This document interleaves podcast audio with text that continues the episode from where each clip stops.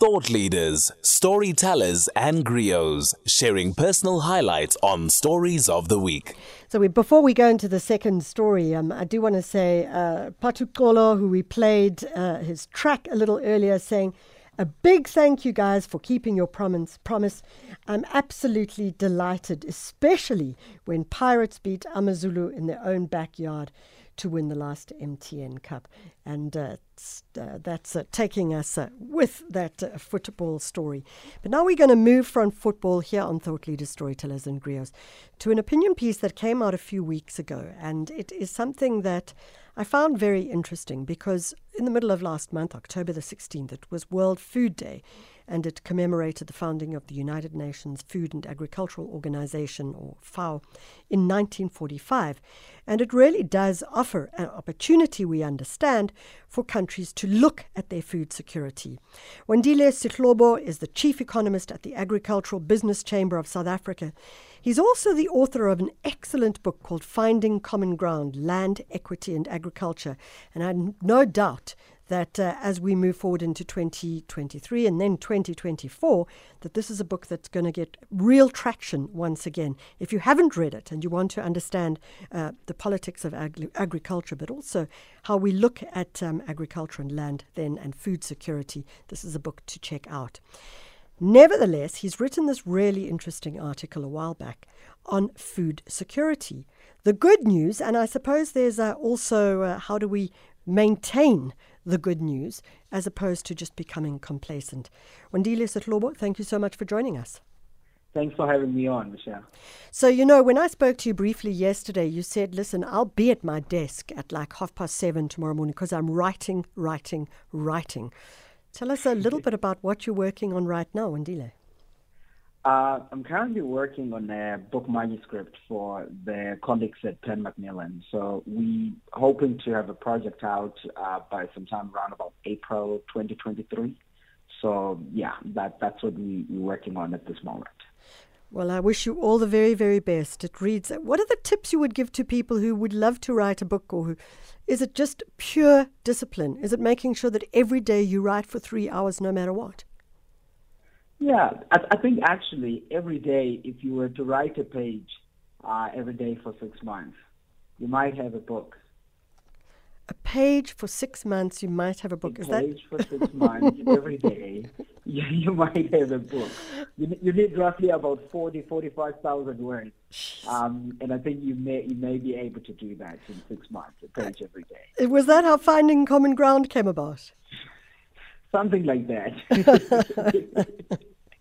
Wandile, let's go to the article that you wrote. It was it was a really interesting opinion piece where you spoke about um, how our food security has improved, but you also highlighted that this is something we need to keep our eye on. And in fact, uh, instead of kicking the can down the road, we need to make sure that we act in action on all the time. Talk us through our food security improvement.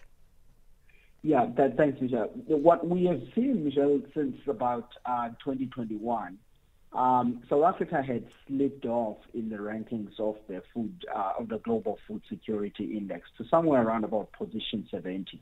So how this index is done is done by the Economist uh, magazine, supported by Corteva. They take about 113 countries um, across the world, and they measure about four sub indices, which is the availability, the affordability of food, the availability of food, its quality and safety, and the sustainability of food production and adaptation to climate change uh, and, and, and other shocks. And they look at these and say, how are they actually performing for each country? And they combine them to form what they call the Global Food Security Index. And last year, uh, it is where then South Africa saw a bit of a drop on the affordability as well as the, the, the, the, the availability uh, space, which is why we slipped to that index to about number 70.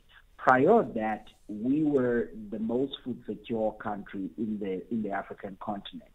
But the, this year, we regained that status, moving from 0.70 out of 113 countries to about a ranking of uh, 59 um, over wow. those 113 countries. So it is a good improvement. But I think, though, Michelle, this measures the national perspective uh, it would be, uh, of course, uh, anger some people on the ground if they would say, here, say, South Africa, most food secure country in, in, in Africa. Yes, that's true at a national level. But as you were saying, there's very many pockets of insecure food insecurity at a household level, yeah. which as a country we need to focus on those improving. Would that you talk about the four sub indices and food affordability and food availability? I understand are measured closely together. Would that be an area perhaps where it is um, not as strong, given what you're saying, is that there are households that are really, really struggling with food affordability in 2022 and availability as an outcome of that? Yeah, absolutely. I would even say the affordability has been one of the major issues um, this time around uh, for, for the country. I mean, even if you were to look, say, for the first eight months of this year, and you say, where has South Africa's consumer food price inflation been, which means the rate at which prices are rising?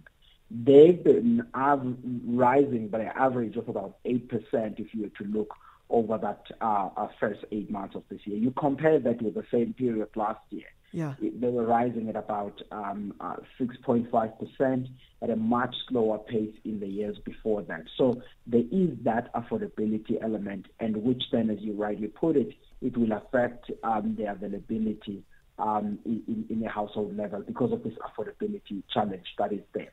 But I would anchor that, Michelle, to say this is not a unique story to South Africa. Because if you look in the EU, you look in the US, you look in the likes of Kenya, and all over the world in, in general, food prices are rising because of what we see in Russia, Ukraine, as well as the droughts yeah. in South America.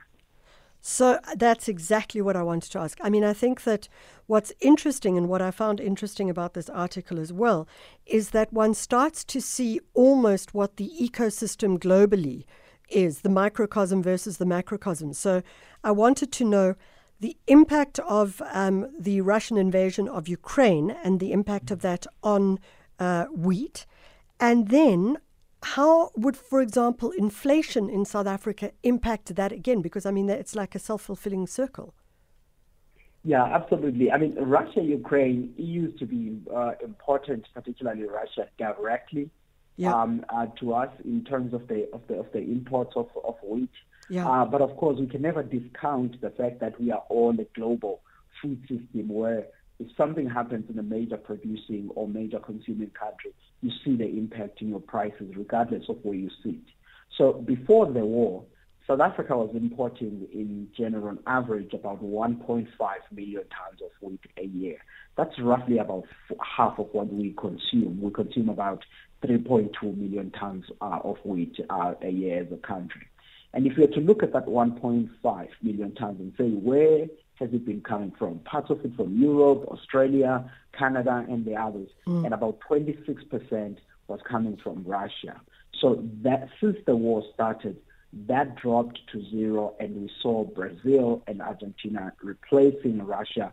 So we're still able to receive the supplies of wheat. But in terms of prices, though, we've seen prices rising globally, and South Africa even though we've had good agricultural seasons, uh, we've been impacted by that.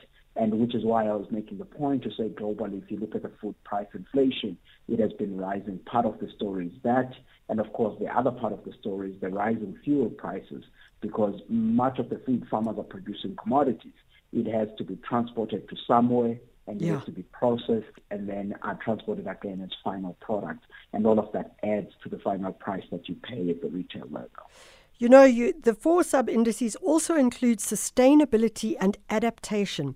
I was kind of intrigued by the concept of adaptation. What does that mean? Is that how we grow our, our foods? Is it how we shift the kinds of foods we grow, that we ad- adapt to the weather challenges? What is that?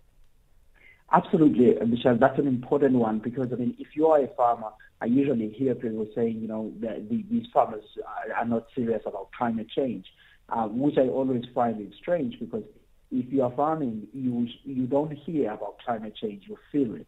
Yeah. Um, if the drought hits you, it hits you with your millions of rands uh, on the ground. So that adaptation is about saying how do we produce in a more sustainable um, and adapt to changing environment. And we've seen South Africa actually starting to do well in this.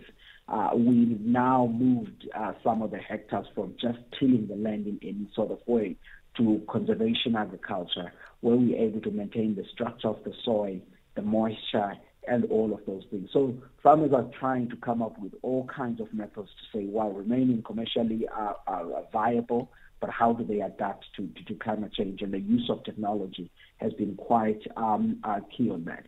And you see those gains that South Africa has been making because if you look at the ranking of that index, over time it's improving, which wow. shows that there is something that we are doing positively as a country. But Michelle, I may, I may, may add something quickly here to say in that point of the availability we're talking about, yes, there is that general rise on food prices globally, but we are also a country where we have many people unemployed. Yep. So even if food prices were to come down, but if there's generally no income coming in in a household, you will see that affordability remains uh, an issue, even if the prices of certain products are really affordable uh, in relative terms, but you, you, just have no money. So employment, employment creation is one Absolutely. of the things that we need to think about. You know, I, we were this morning, and it's very a very brief comment. We, I was talking to someone about the idea that um, we we forget how how everything is so linked together. So if we think about the fact that hmm. there's no power, then we know, for example, that small SMEs may have to shut down because they can't afford a generator. If they shut down, someone becomes unemployed. If they become unemployed, food availability and food affordability hmm. becomes a huge, big, fat question. And it just feels as though we don't look at everything as this spider web of, of engagement. We think of it all as just silos along the way. And I imagine your job is to join the dots for all of us. Yeah, we, we attempt to do that, Michelle. And you rightly put it, there, is a, um, a sort of interlinked on these things. Uh, whatever happens in other parts of the system, it does have an impact um, on the others in complex economies uh, like, like South Africa and yeah. affects their households and what they, they, they end up uh, being in, in a position of financial security. Well, I look forward to you joining all the dots for us and creating a perfect um, cycle of well, I want to say perfection as well, but let's uh, keep following the story. Wandile, it's always fascinating to talk to you, but uh, it's also fascinating to A, follow you on Twitter, and anybody who doesn't follow Wandile on Twitter, I would say you do it, and to read his um, comments about agriculture as we move forward uh, into the new year. Good luck with the writing, and um, all I can say is may the force be with you. One, uh, what's it? Uh, six months of writing a page a day. Yep.